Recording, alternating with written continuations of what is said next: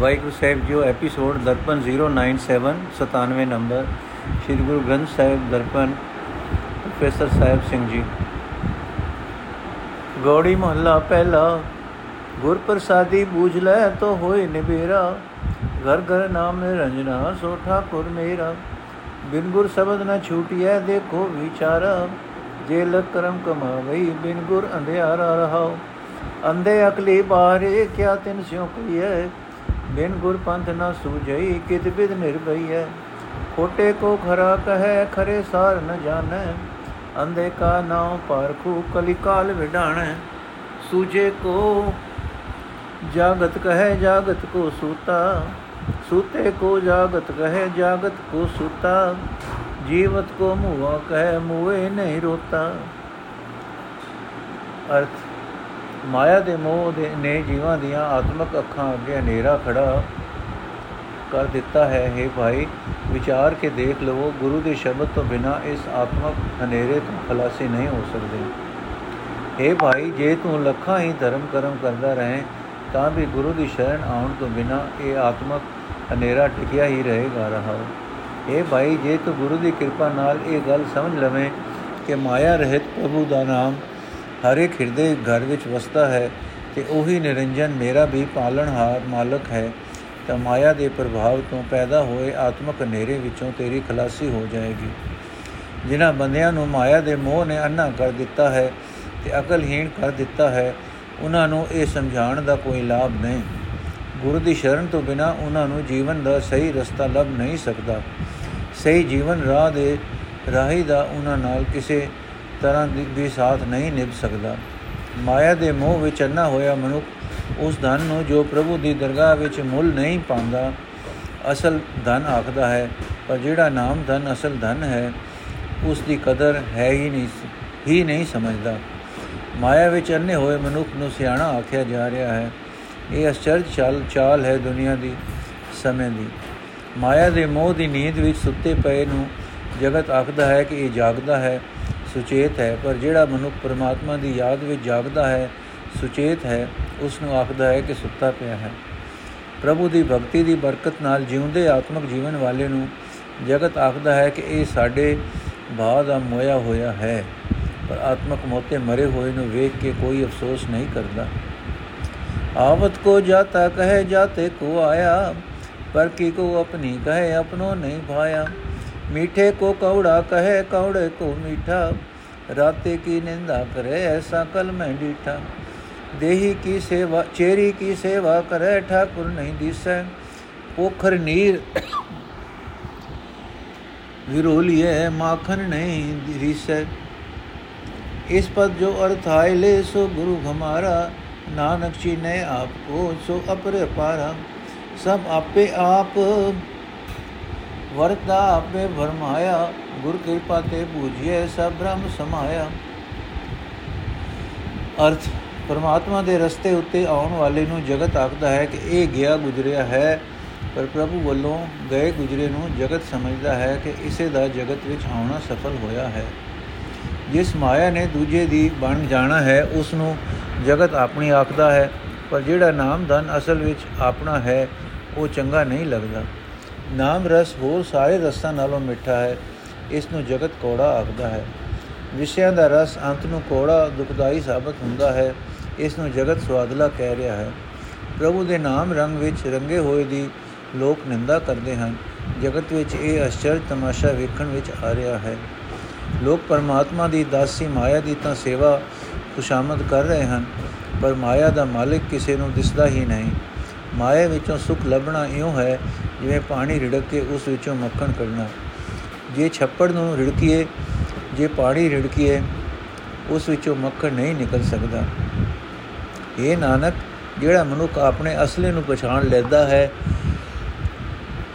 ਉਹ ਉਸ ਪਰਮਾਤਮਾ ਦਾ ਰੂਪ ਬਣ ਜਾਂਦਾ ਹੈ, ਜੋ ਮਾਇਆ ਦੇ ਪ੍ਰਭਾਵ ਤੋਂ ਪਰੇ ਹੈ ਅਤੇ ਜਿਸ ਦੇ ਗੁਣਾਂ ਦਾ ਪਾਰਲਾ ਪੰਨਾ ਨਹੀਂ ਲੱਭ ਸਕਦਾ। ਆਪਾ ਪਛਾਣਨ ਦੇ ਆਤਮਿਕ ਦਰਜੇ ਨੂੰ ਜਿਹੜਾ ਮਨੁੱਖ ਪ੍ਰਾਪਤ ਕਰ ਲੈਂਦਾ ਹੈ, ਮੈਂ ਉਸ ਅੱਗੇ ਆਪਣਾ ਸਿਰ ਨਿਵਾਉਂਦਾ ਹਾਂ। ਪਰ ਮਾਇਆ ਵਿੱਚ ਦੇ ਜੀਵਾਂ ਵਿੱਚ ਸਭ ਥਾਂ ਪਰਮਾਤਮਾ ਆਪ ਹੀ ਆਪ ਵਿਆਪਕ ਹੈ। ਆਪ ਹੀ ਜੀਵਾਂ ਨੂੰ ਪੁਰਾਏ ਪਾਉਂਦਾ ਹੈ। ਗੁਰੂ ਦੀ ਮਿਹਰ ਨਾਲ ਹੀ ਇਹ ਸਮਝ ਪੈਂਦੀ ਹੈ ਕਿ ਪਰਮਾਤਮਾ ਹਰ ਇੱਕ ਦੀ, ਹਰ ਇੱਕ ਥਾਂ ਮੌਜੂਦ ਹੈ। ਰਾਗ ਗੌੜੀ ਮਹਲਾ ਤੀਜਾ ਅਸ਼ਪਦੀਆ ਏਕ ਓੰਕਾਰ ਸਤਿਗੁਰ ਪ੍ਰਸਾਦ। मन का सूतक दूजा भाव भर में भूले आवो जाओ मन मुख सूतक कबे न जाए जितर शब्द न भीजय हर कह नाय रहाओ सबो सूतक जेहा जेता मोह आकार मर मर जमै वारो वार सूतक अगन पौणे पाणी माहे सूतक भोजन जेता किछ खाए सूतक कर्म न पूजा होए नाम रते मन निर्मल होए सदगुर सेविया सूतक जाए मरे न जन्म काल न खाए ਸਾਸਤ ਸਿਮਰਤ ਸੋ ਦੇਖੋ, ਕੋਏ ਬਿਨ ਨਾਵੇਂ ਨਾਵੇਂ ਕੋ ਮੁਕਤ ਨ ਹੋਏ। ਜੁਗ ਚਾਰੇ ਨਾਮ ਉਤਮ ਸ਼ਬਦ ਵਿਚਾਰ। ਕਲ ਮੈਂ ਗੁਰਮੁਖ ਉਤਰਸ ਪਾਰ। ਸਾਚਾ ਮਰੇ ਨ ਆਵੇ ਜਾਏ, ਨਾਨਕ ਗੁਰਮੁਖ ਰਹੇ ਸਮਾਏ। ਅਰਥ, ਹੈ ਭਾਈ, ਜਿਹੜਾ ਚਿਰ ਮਨੁੱਖ ਗੁਰੂ ਦੇ ਸ਼ਬਦ ਵਿੱਚ ਨਹੀਂ ਪਤੀਜਦਾ, ਪਰਮਾਤਮਾ ਦੇ ਨਾਮ ਵਿੱਚ ਨਹੀਂ ਜੁੜਦਾ ਉਹਨਾਂ ਚਿਰ ਮਨੁੱਖ ਆਪਣੇ ਮਨ ਦੇ ਪਿੱਛੇ ਤੁਰਦਾ ਹੈ। ਤੇ ਆਪਣੇ ਮਨ ਦੇ ਪਿੱਛੇ ਤੁਰਨ ਵਾਲੇ ਮਨੁੱਖ ਦੇ ਮਨ ਦੀ ਅਪਵਿੱਤਰਤਾ ਕਦੇ ਦੂਰ ਨਹੀਂ ਹੁੰਦੀ। ਰਹਾਓ। ਇਹ ਭਾਈ, ਪਰਮਾਤਮਾ ਨੂੰ ਵਿਸਾਰ ਕੇ ਮਾਇਆ ਆਦਿਕ ਹੋਰ ਹੋਰ ਨਾਲ ਪਾਇਆ ਹੋਇਆ ਪਿਆਰ ਮਨ ਦੀ ਅਪਵਿੱਤਰਤਾ ਦਾ ਕਾਰਨ ਬਣਦਾ ਹੈ। ਇਸ ਅਪਵਿੱਤਰਤਾ ਦੇ ਕਾਰਨ ਮਾਇਆ ਦੀ ਭਟਕਣਾ ਵਿੱਚ ਕੁਰਾਹੇ ਪਏ ਹੋਏ ਮਨੁੱਖ ਨੂੰ ਜਨਮ ਮਰਨ ਦਾ ਗੇੜ ਬਣਿਆ ਰਹਿੰਦਾ ਹੈ।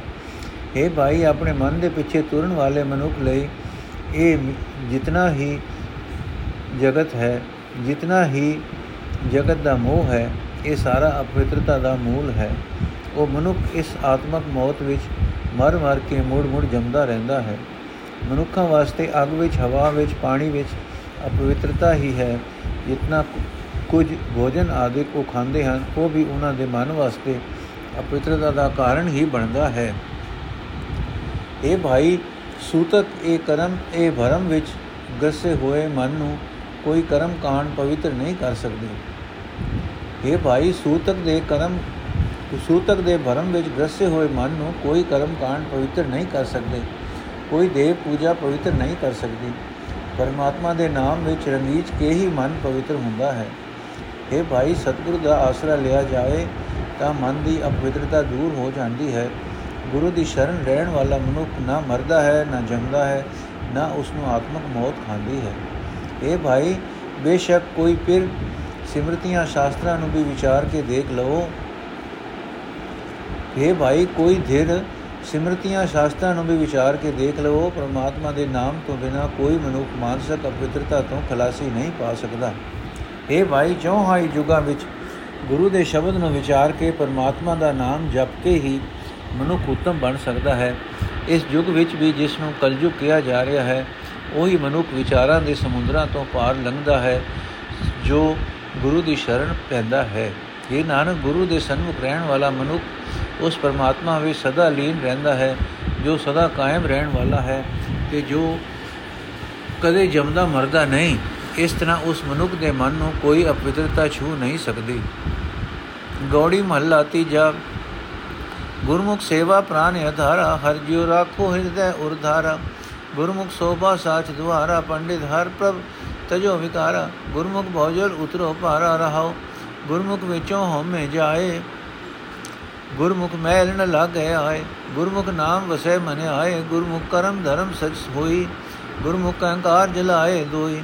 ਗੁਰਮੁਖ ਨਾਮ ਰਤੇ ਸੁਖ ਹੋਈ, ਆਪਣਾ ਮਨ ਪਰਬੋਧੋ ਬੂਝੋ ਸੋਈ। ਲੋਕ ਸਮਝਾਵੋ ਸੁਣੇ ਨ ਕੋਈ, ਗੁਰਮੁਖ ਸਮਝੋ ਸਦਾ ਸੁਖ ਹੋਈ। हे हे ਪੰਡਤ ਪਰਮਾਤਮਾ ਦੀ ਸਿਫਤ ਸਲਾਹ ਪੜ ਅਤੇ ਇਸ ਦੀ ਬਰਕਤ ਨਾਲ ਆਪਣੇ ਅੰਦਰੋਂ ਵਿਕਾਰ ਛੱਡ हे ਪੰਡਤ ਗੁਰੂ ਦੀ ਸ਼ਰਨ ਪੈ ਕੇ ਤੂੰ ਸੰਸਾਰ ਸਮੁੰਦਰ ਤੋਂ ਪਾਰ ਲੰਘ ਜਾਏਗਾ ਰਹਾਓ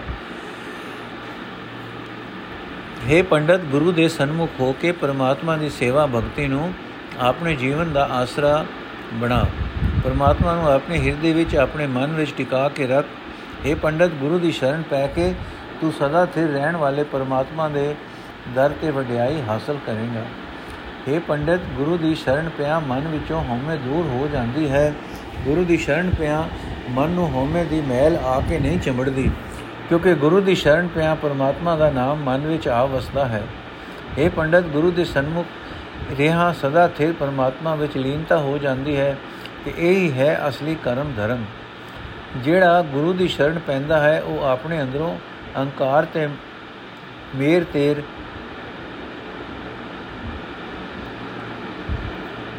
ਸਾੜ ਦਿੰਦਾ ਹੈ। ਪ੍ਰਭੂ ਦੇ ਨਾਮ ਵਿੱਚ ਰੰਗੇ ਜਾ ਕੇ ਗੁਰੂ ਦੇ ਸਨਮੁਖ ਰਹਿਣ ਵਾਲੇ ਮਨੁੱਖ ਨੂੰ ਆਤਮਿਕ ਆਨੰਦ ਪ੍ਰਾਪਤ ਹੁੰਦਾ ਹੈ। ਇਹ ਪੰਡਤ, ਪਹਿਲਾਂ ਆਪਣੇ ਮਨ ਨੂੰ ਜਗਾਓ ਤੇ ਉਸ ਪਰਮਾਤਮਾ ਦੀ ਹਸਤੀ ਨੂੰ ਸਮਝੋ। ਇਹ ਪੰਡਤ, ਤੁਹਾਡਾ ਆਪਣਾ ਮਨ ਮਾਇਆ ਦੇ ਮੋਹ ਵਿੱਚ ਸੁੱਤਾ ਪਿਆ ਹੈ, ਪਰ ਤੁਸੀਂ ਲੋਕਾਂ ਨੂੰ ਸਿੱਖਿਆ ਦਿੰਦੇ ਹੋ। ਇਸ ਤਰ੍ਹਾਂ ਕਦੇ ਕੋਈ ਮਨੁੱਖ ਸਿੱਖਿਆ ਨਹੀਂ ਸੁਣਦਾ। ਗੁਰੂ ਦੀ ਸ਼ਰਨ ਪੈ ਕੇ ਤੁਸੀਂ ਆਪ ਸਹੀ ਜੀਵਨ ਰਸਤਾ ਸਮਝੋ, ਤੁਹਾਨੂੰ ਸਦਾ ਆਤਮਿਕ ਆਨੰਦ ਮਿਲਦਾ ਰਹੇਗਾ। ਮਨਮੁਖ ਡੰਗ ਬਹੁਤ ਚਤਰਾਈ ਜੋ ਕਿਛ ਕਮਾਵੇ ਸੋ ਥਾਏ ਨ ਪਾਈ ਆਵੇ ਜਾਵੇ ਠੌਰ ਨਾ ਕਾਈ। ਮਨਮੁਖ ਕਰਮ ਕਰੇ ਬਹੁਤ ਅਭਿਮਾਨਾ, ਬਖਸ਼ੋ ਲਾਏ ਰਹੇ ਨਿਤ ਧਿਆਨਾ।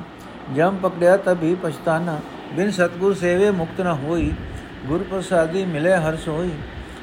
ਗੁਰ ਦਾਤਾ ਜੁਗ ਚਾਰੇ ਹੋਈ, ਗੁਰਮੁਖ ਜਾਤ ਪਤ ਨਾਮੇ ਵਡਿਆਈ, ਸਾਹਿਬ ਕੀ ਪੁੱਤਰੀ ਬਿਦਾਰ ਗਵਾਈ, ਨਾਨਕ ਬਿਨ ਨਾਮੇ ਝੂਠੀ ਚਤੁਰਾਈ, ਨਾਨਕ ਬਿਨ ਨਾਮੇ ਝੂਠੀ ਚਤੁਰਾਈ। ਅਰਥੇ ਪੰਡਿਤ, ਆਪਣੇ ਹੀ ਮਨ ਦੇ ਪਿੱਛੇ ਤੁਰਨ ਵਾਲਾ ਮਨੁੱਖ ਧਾਰਮਿਕ ਵਿਚਾਰ, ਧਾਰਮਿਕ ਵਿਖਾਵਾ ਕਰਦਾ ਹੈ। ਬੜੀ ਚਤੁਰਾਈ ਦਿਖਾਉਂਦਾ ਹੈ, ਪਰ ਜੋ ਕੁਝ ਉਹ ਆਪ ਅਮਲੀ ਜੀਵਨ ਕਮਾਉਂਦਾ ਹੈ, ਉਹ ਪਰਮਾਤਮਾ ਦੀਆਂ ਨਜ਼ਰਾਂ ਵਿੱਚ ਪਰਵਾਹ ਨਹੀਂ ਹੁੰਦਾ। ਉਹ ਮਨੁੱਖ ਜਨਮ ਮਰਨ ਦੇ ਗੇੜ ਵਿੱਚ ਪਿਆ ਰਹਿੰਦਾ ਹੈ। ਉਸ ਨੂੰ ਆਤਮਿਕ ਸ਼ਾਂਤੀ ਹੀ, ਸ਼ਾਂਤੀ ਦੀ ਕੋਈ ਥਾਂ ਨਹੀਂ ਮਿਲਦੀ। ਆਪਣੇ ਮਨ ਦੇ ਪਿੱਛੇ ਤੁਰਨ ਵਾਲਾ ਮਨੁੱਖ ਆਪਣੇ ਵੱਲੋਂ ਧਾਰਮਿਕ ਕਰਮ ਕਰਦਾ ਹੈ, ਪਰ ਕਿਸ, ਇਸ ਤਰ੍ਹਾਂ ਉਸ ਦੇ ਅੰਦਰ ਬਹੁਤ ਮਾਣ ਪੈਦਾ ਹੁੰਦਾ ਹੈ। ਉਹ ਸਦਾ ਬਗਲੇ ਵਾਂਗ ਹੀ ਸਮਾਧੀ ਲਾ ਕੇ ਬੈਠਦਾ ਹੈ। ਉਹ ਤਦੋਂ ਹੀ ਪਛਤਾਵੇਗਾ ਜਦੋਂ ਮੌਤ ਨੇ ਉਸ ਨੂੰ ਸਿਰੇ ਆ ਫੜਿਆ, ਸਿਰੋਂ ਆ ਫੜਿਆ। हे ਪੰਡਿਤ, ਸਤਗੁਰੂ ਦੀ ਸ਼ਰਨ ਪੈਣ ਤੋਂ ਬਿਨਾ ਬੰਦਾ, ਪੈਣ ਤੋਂ ਬਿਨਾ ਦੰਡ ਆਦਿਕ ਤੋਂ ਖਲਾਸੀ ਨਹੀਂ ਹੁੰਦੀ। ਗੁਰੂ ਦੀ ਕਿਰਪਾ ਨਾਲ ਹੀ ਉਹ ਘਟ ਘਟ ਦੀ ਜੀਵਨ ਘਟ ਘਟ ਦੀ ਜਾਣ ਜਾਣਨ ਵਾਲਾ ਪ੍ਰਮਾਤਮਾ ਮਿਲਦਾ ਹੈ। हे ਪੰਡਿਤ ਸਤਜੁਗ ਕਲਯੁਗ ਆਖ ਆਖ ਕੇ ਕਿਸੇ ਯੁੱਗ ਦੇ ਜਿੰਮੇ ਬੁਰਾਈ ਲਾ ਕੇ ਗਲਤੀ ਨਾ ਖਾ। ਚਾਰਾਂ ਚੌਹਾਂ ਯੁੱਗਾਂ ਵਿੱਚ ਗੁਰੂ ਹੀ ਪਰਮਾਤਮਾ ਦੇ ਨਾਮ ਦੀ ਦਾਤ ਦੇਣ ਵਾਲਾ ਹੈ। हे ਪੰਡਤ, ਗੁਰੂ ਦੀ ਸ਼ਰਨ ਪੈਣ ਵਾਲੇ ਮਨੁੱਖ ਵਾਸਤੇ ਹਰੀ ਨਾਮ ਹੀ ਉੱਚੀ ਜਾਤ ਹੈ ਤੇ ਉੱਚੀ ਕੁਲ ਹੈ। ਪਰਮਾਤਮਾ ਦੇ ਨਾਮ ਵਿੱਚ ਉਹ ਆਪਣੀ ਇੱਜ਼ਤ ਮੰਨਦਾ ਹੈ। ਨਾਮ ਦੀ ਬਰਕਤ ਨਾਲ ਹੀ ਉਸ ਦੇ ਉਸ ਨੇ ਮਾਇਆ ਦਾ ਪ੍ਰਭਾਵ ਆਪਣੇ ਅੰਦਰੋਂ ਕੱਟ ਕੇ ਪਰੇ ਕਰ ਦਿੱਤਾ ਹੈ। हे ਨਾਨਕ, ਆਖੇ ਪੰਡਿਤ, ਪਰਮਾਤਮਾ ਦੇ ਨਾਮ ਤੋਂ ਵਾਂਝ ਰਹਿ ਕੇ ਹੋਰ ਹੋਰ ਚਤੁਰਾਈ ਵਿਖਾਈ ਵਿਗਤ ਹੈ। ਗੋੜੀ ਮਹੱਲਾ ਤੀਜਾ, ਇਸ ਯੁਗ ਕਾ ਧਰਮ ਪੜੋ ਤੁਮ ਭਾਈ, ਪੂਰੇ ਗੁਰ ਸਭ ਸੋਝੀ ਪਾਈ। ਇੱਥੇ ਅੱਗੇ ਹਰ ਨਾਮ ਸਖਾਈ RAM ਪੜੋ, ਮਨ ਕਰੋ ਵਿਚਾਰ। ਗੁਰ ਪ੍ਰਸਾਦੀ ਮਹਿਲ ਉਤਾਰ ਰਹਾ ਵਾਦ ਵਿਰੋਧ ਨ ਪਾਇਆ ਜਾਏ, ਤਨ ਮਨ ਫੀਕਾ ਦੂਜੇ ਭਾਈ ਗੁਰ ਕੇ ਸਬਦ ਸਚ ਲਿਖ ਲਾਏ, ਹਉਮੈ ਮਹਿਲਾ ਇਹ ਸੰਸਾਰ, ਨਹੀਂ ਤੀਰਥ ਨਾਵੇ ਨ ਜਾਏ ਅੰਕਾਰ ਬਿਨ ਗੁਰ ਭੇਟੇ ਭ੍ਰਮ ਜਮ ਕਰੇ ਖੁਆਰਾ, ਸੋ ਜਨ ਸਾਚਾ ਜੇ ਹਉਮੈ ਮਾਰੇ, ਗੁਰ ਕੇ ਸ਼ਬਦ ਪੰਜ ਸੰਘਾਰੇ ਆਪ ਤਰੇ ਸਗਲੇ ਕੁਲ ਤਾਰੇ। ਅਰਥ ਹੈ ਭਾਈ, ਪਰਮਾਤਮਾ ਦੀ ਸਿਫਤ ਸਲਾਹ ਪੜੋ ਆਪਣੇ ਮਨ ਵਿੱਚ ਪਰਮਾਤਮਾ ਦੇ ਗੁਣਾਂ ਦੀ ਵਿਚਾਰ ਕਰੋ, ਇਸ ਤਰ੍ਹਾਂ ਗੁਰੂ ਦੀ ਕਿਰਪਾ ਨਾਲ ਆਪਣੇ ਮਨ ਵਿੱਚੋਂ ਵਿਕਾਰਾਂ ਦੀ ਮਹਿਲ ਦੂਰ ਕਰ।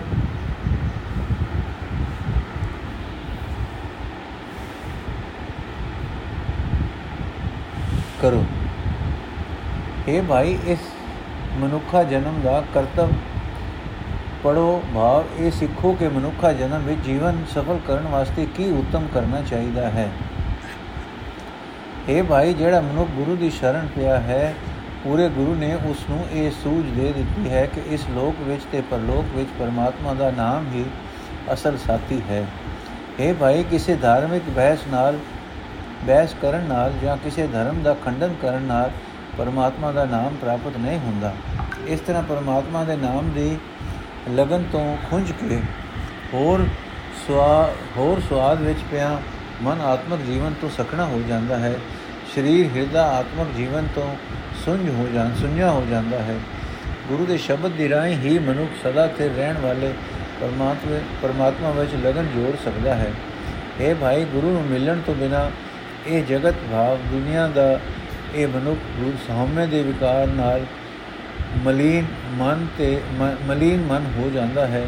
ਸਦਾ ਤੀਰਥ ਉਤੇ ਇਸ਼ਨਾਨ ਵੀ ਕਰਦਾ ਹੈ, ਪਰ ਇਸ ਤਰ੍ਹਾਂ ਇਸ ਦੇ ਮਨ ਦਾ ਅਹੰਕਾਰ ਦੂਰ ਨਹੀਂ ਹੁੰਦਾ। ਗੁਰੂ ਨੂੰ ਮਿਲਣ ਤੋਂ ਬਿਨਾ ਆਤਮਕ ਮੌਤ ਇਸ ਨੂੰ ਖੁਆਰ ਖੁਆਰ ਕਰਦੀ ਰਹਿੰਦੀ ਹੈ। ਇਹ ਭਾਈ, ਜਿਹੜਾ ਮਨੁੱਖ ਗੁਰੂ ਦੇ ਸ਼ਬਦ ਦੀ ਰਾਹੀਂ ਆਪਣੇ ਅੰਦਰੋਂ ਹਉਮੈ ਨੂੰ ਦੂਰ ਕਰ ਦਿੰਦਾ, ਲੈਂਦਾ ਹੈ ਤੇ ਕਾਮਾਦਿਕ ਪੰਜਾਂ ਨੂੰ ਮਾਰ ਮੁਕਾਂਦਾ ਹੈ, ਉਹ ਮਨੁੱਖ ਸਦਾ ਥੇ ਰਹਿਣ ਵਾਲੇ ਪਰਮਾਤਮਾ ਦਾ ਰੂਪ ਹੋ ਜਾਂਦਾ ਹੈ। ਉਹ ਆਪ ਸੰਸਾਰ ਵਿੱਚ, ਸੰਸਾਰ ਸਮੁੰਦਰ ਤੋਂ ਪਾਰ ਲੰਘ ਜਾਂਦਾ ਹੈ ਤੇ ਆਪਣੇ ਸਾਰੇ ਕੁਲਾਂ ਨੂੰ ਵੀ ਪਾਰ ਲਗਾ ਲੈਂਦਾ ਹੈ। ਮਾਇਆ ਮੋਹ ਨਟ ਬਾਜੀ ਪਾਈ ਮਨ ਮੁਖ ਅੰਧ ਰਹੇ ਲਿਪਟਾਈ ਗੁਰਮੁਖ ਅਲਿਪਤ ਰਹੇ ਲਿਵਲਾਈ ਬੋਤੇ ਭੇਕ ਕਰੇ ਭੇਗਦਾਰੀ ਅੰਤਰ ਤਿਸਨਾ ਫਿਰੇ ਹੰਕਾਰੀ, ਆਪ ਨਾ ਚੀਨੇ ਬਾਜੀ ਹਾਰੀ, ਕਾਪੜ ਪੈਰ ਕਰੇ ਚਤੁਰਾਈ, ਮਾਇਆ ਮੋਹ ਅਤ ਭਰਮ ਭੁਲਾਈ, ਬਿਨ ਗੁਰ ਮੇਰੇ ਬਹੁਤ ਦੁਖ ਪਾਈ, ਬਿਨ ਗੁਰ ਸੇਵੇ ਬਹੁਤ ਦੁਖ ਪਾਈ, ਨਾਮ ਰਤੇ ਸਦਾ ਬੈਰਾਗੀ, ਗ੍ਰਹਿ ਅੰਤਰ ਸਾਚ ਨਿਵ ਲਾਗੀ, ਨਾਨਕ ਸਤਗੁਰ ਸੇਵੈ ਸੇ ਵਡ ਭਾਗੀ ਅਰਥੇ ਭਾਈ ਜਿਵੇਂ ਜਦੋਂ ਕੋਈ ਨਟ ਬਾਜੀ ਪਾਉਂਦਾ ਹੈ ਤਾਂ ਲੋਕ ਤਮਾਸ਼ਾ ਵੇਖਣ ਆਏ ਇਕੱਠੇ ਹੁੰਦੇ ਹਨ। ਜਿਵੇਂ ਪ੍ਰਭੂ ਨਟ ਨੇ ਮਾਇਆ ਦੇ ਮੋਹ ਦਾ, ਮੋਹ ਦੀ ਰਾਹੀਂ ਇਹ ਜਗਤ ਰਚਨਾ ਦਾ ਤਮਾਸ਼ਾ ਰਚ ਦਿੱਤਾ ਹੈ।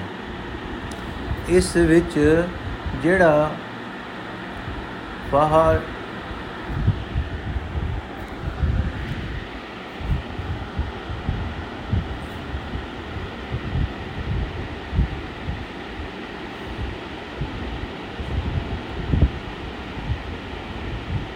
ਇਸ ਨੂੰ ਵੇਖ ਵੇਖ ਕੇ ਆਪਣੇ ਮਨ ਦੇ ਪਿੱਛੇ ਤੁਰਨ ਵਾਲੇ ਮਾਇਆ ਦੇ ਮੋਹ ਵਿੱਚ ਅੰਨੇ ਹੋਏ ਮਨੁੱਖ ਇਸ ਤਮਾਸ਼ੇ ਨਾਲ ਚੰਬੜ ਰਹੇ ਹਨ। ਪਰ ਗੁਰੂ ਦੇ ਸਨਮੁਖ ਰਹਿਣ ਵਾਲੇ ਮਨੁੱਖ ਪ੍ਰਭੂ ਚਰਨਾਂ ਵਿੱਚ ਸੁਰਤ ਜੋੜ ਕੇ ਇਸ ਤਮਾਸ਼ੇ ਤੋਂ ਨਿਰਲੇਪ ਰਹਿੰਦੇ ਹਨ। ਇਹ ਭਾਈ, ਨਿਰੇ ਧਾਰਮਿਕ ਪਹਿਰਾਵੇ ਨੂੰ ਹੀ ਧਰਮ ਸਮਝਣ ਵਾਲਾ ਮਨੁੱਖ ਅਨੇਕਾਂ ਧਾਰਮਿਕ ਪਹਿਰਾਵੇ ਕਰਦਾ ਹੈ, ਪਰ ਉਸ ਦੇ ਅੰਦਰ ਮਾਇਆ ਦੀ ਤ੍ਰਿਸ਼ਨਾ ਬਣੀ ਰਹਿੰਦੀ ਹੈ।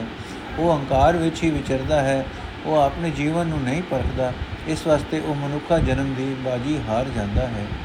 ਇਹ ਭਾਈ, ਜਿਹੜਾ ਮਨੁੱਖ ਨਿਰੇ ਧਾਰਮਿਕ ਪਹਿਰਾਵੇ ਕਰਕੇ ਹੀ ਚਤੁਰਾਈ ਦੀਆਂ ਗੱਲਾਂ ਕਰਦਾ ਹੈ ਕਿ ਮੈਂ ਧਰਮੀ ਹਾਂ, ਮੇਰੇ ਅੰਦਰੋਂ ਮਾਇਆ ਦੇ ਮੋਹ ਦੇ ਕਾਰਨ ਬਹੁਤ ਭਟਕਣਾ, ਇਸ ਫਸ ਕਾਰਨ ਬਹੁਤ ਭਟਕਣਾ ਵਿੱਚ ਫਸ ਕੇ ਕੁਰਾਏ ਪਿਆ ਰਹਿੰਦਾ ਹੈ। ਉਹ ਮਨੁ ਗੁਰੂ ਦੀ ਸ਼ਰਨ ਨਾ ਆਉਣ ਕਰਕੇ ਬਹੁਤ ਦੁੱਖ ਪਾਉਂਦਾ ਹੈ।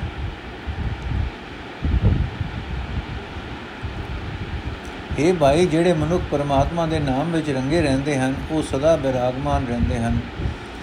ਗ੍ਰਸਥ ਵਿੱਚ ਰਹਿੰਦਿਆਂ ਹੀ ਉਹਨਾਂ ਦੀ ਲਗਨ ਸਦਾ ਥਿਰ ਰਹਿਣ ਵਾਲੇ ਪਰਮਾਤਮਾ ਵਿੱਚ ਲੱਗੀ ਰਹਿੰਦੀ ਹੈ। ਇਹ ਨਾਨਕ, ਉਹ ਮਨੁੱਖ ਵੱਡੇ ਭਾਗਾਂ ਵਾਲੇ ਹਨ, ਕਿਉਂਕਿ ਉਹ ਗੁਰੂ ਦੀ ਸ਼ਰਨ ਪਏ ਰਹਿੰਦੇ ਹਨ। ਗੌੜੀ ਮਹੱਲਾ ਤੀਜਾ ਬ੍ਰਹਮਾ ਮੂਲ ਵੇਦ ਅਭਿਆਸਾ, ਕਿਸਤੇ ਉਪਜੇ ਦੇਵ ਮੋਹ ਪਿਆਸਾ, ਤ੍ਰੈ ਗੁਣ ਵਰਤੇ।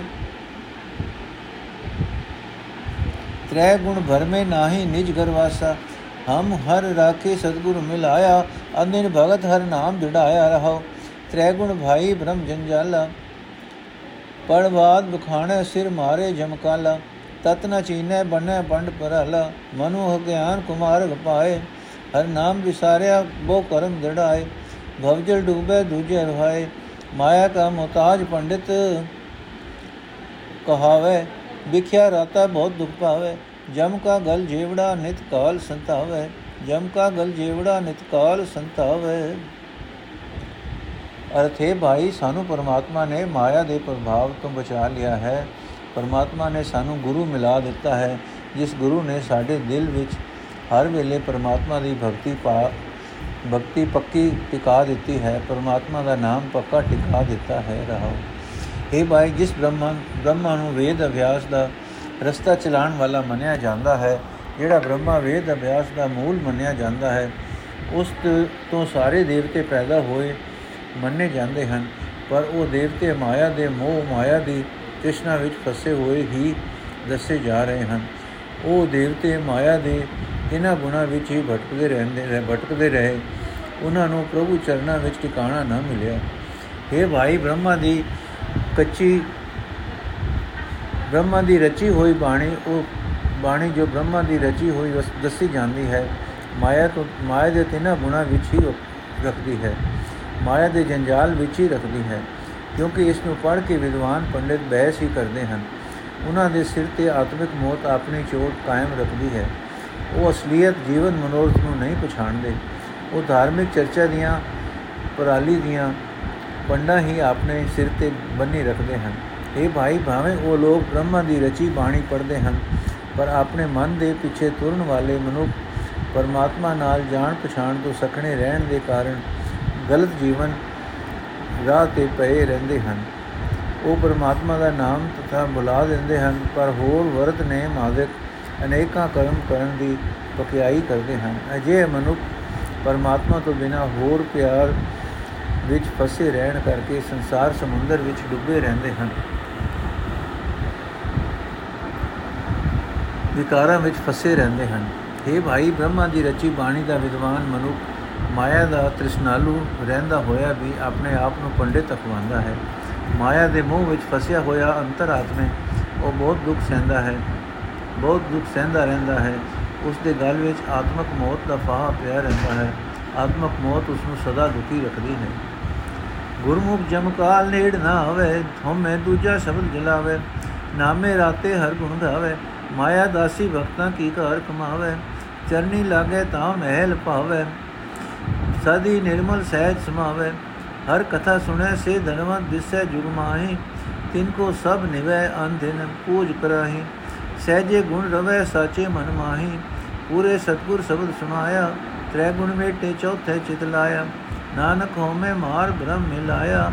ਨਾਨਕ ਹੋਮੇ ਮਾਰ, ਬ੍ਰਹਮ ਮਿਲਾਇਆ। ਅਰਥ, ਪਰ ਹੈ ਭਾਈ, ਆਤਮਕ ਮੌਤ ਗੁਰੂ ਦੇ ਸਨਮੁਖ। ਰਹਿਣ ਵਾਲੇ ਮਨੁੱਖ ਦੇ ਨੇੜੇ ਨਹੀਂ ਝੁਕਦੀ। ਉਹ ਗੁਰੂ ਦੇ ਸ਼ਬਦ ਦੀ ਬਰਕਤ ਨਾਲ ਆਪਣੇ ਅੰਦਰੋਂ ਹਉਮੈ ਸਾੜ ਦਿੰਦਾ ਹੈ। ਉਹ ਪਰਮਾਤਮਾ ਦੇ ਨਾਮ ਵਿੱਚ ਹੀ ਰੰਗ ਰੰਗਿਆ ਰਹਿ ਕੇ ਪਰਮਾਤਮਾ ਦੇ ਗੁਣ ਗਾਉਂਦਾ ਰਹਿੰਦਾ ਹੈ। ਇਹ ਭਾਈ, ਜਿਹੜੇ ਮਨੁੱਖ ਪਰਮਾਤਮਾ ਦੀ ਭਗਤੀ ਕਰਦੇ ਹਨ, ਮਾਇਆ ਉਹਨਾਂ ਦੀ ਦਾਸੀ ਬਣੀ ਰਹਿੰਦੀ ਹੈ ਤੇ ਉਹਨਾਂ ਦੀਆਂ ਲੋੜਾਂ ਪੂਰੀਆਂ ਕਰਦੀ ਹੈ।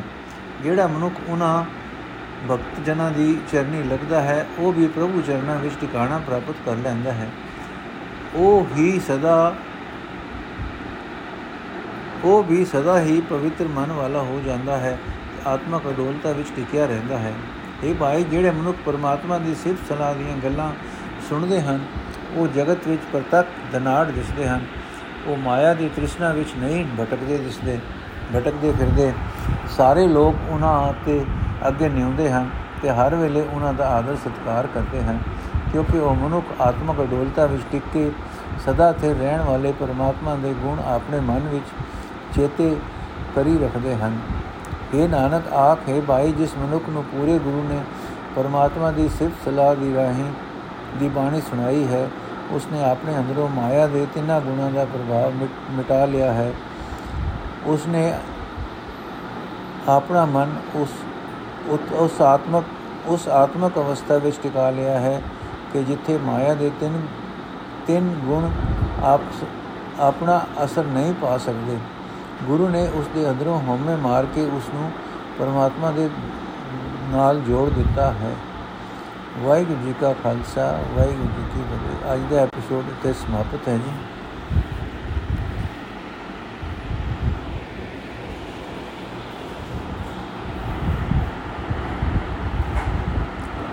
ਅਗਲਾ ਸ਼ਬਦ ਅਸੀਂ ਕੱਲ ਪੜਾਂਗੇ ਵਾਹਿਗੁਰੂ ਜੀ ਕਾ ਖਾਲਸਾ, ਵਾਹਿਗੁਰੂ ਜੀ ਕੀ ਫਤਿਹ।